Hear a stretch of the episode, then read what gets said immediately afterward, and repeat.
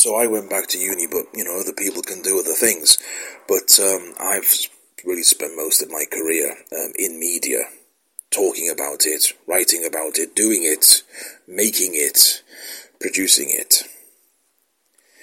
And now I'm devoting a lot of time to studying the history of television. Let's have a look here.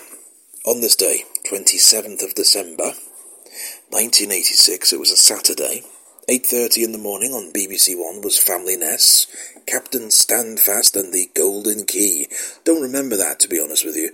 8.35, one of my favourite cartoons, The Muppet Babies. Out of this world history, with the help of a picture book and a little imagination, Animal invites a dinosaur into the nursery.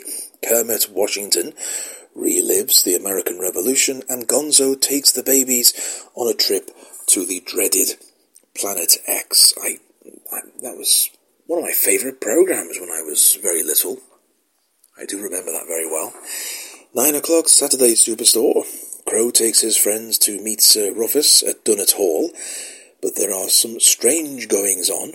Mike, Sarah, Keith, and Vicky find some live musical surprises behind the secret panel, and some crossed wires in the secret laboratory provide lots of cartoon action including the Pink Panther and Dungeons and Dragons. There's a super prize in a special competition, so watch carefully, but look out for those spooky singing scientists. There are lots of surprise guests creeping about Dunnett Hall, but will they escape robotizing? And what about Malcolm?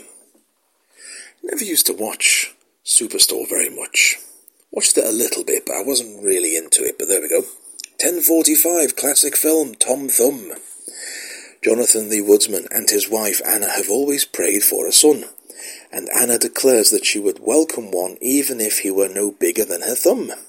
Taking pity on the couple, the forest queen grants her wish, and the next night a tiny knock is heard on the cottage door.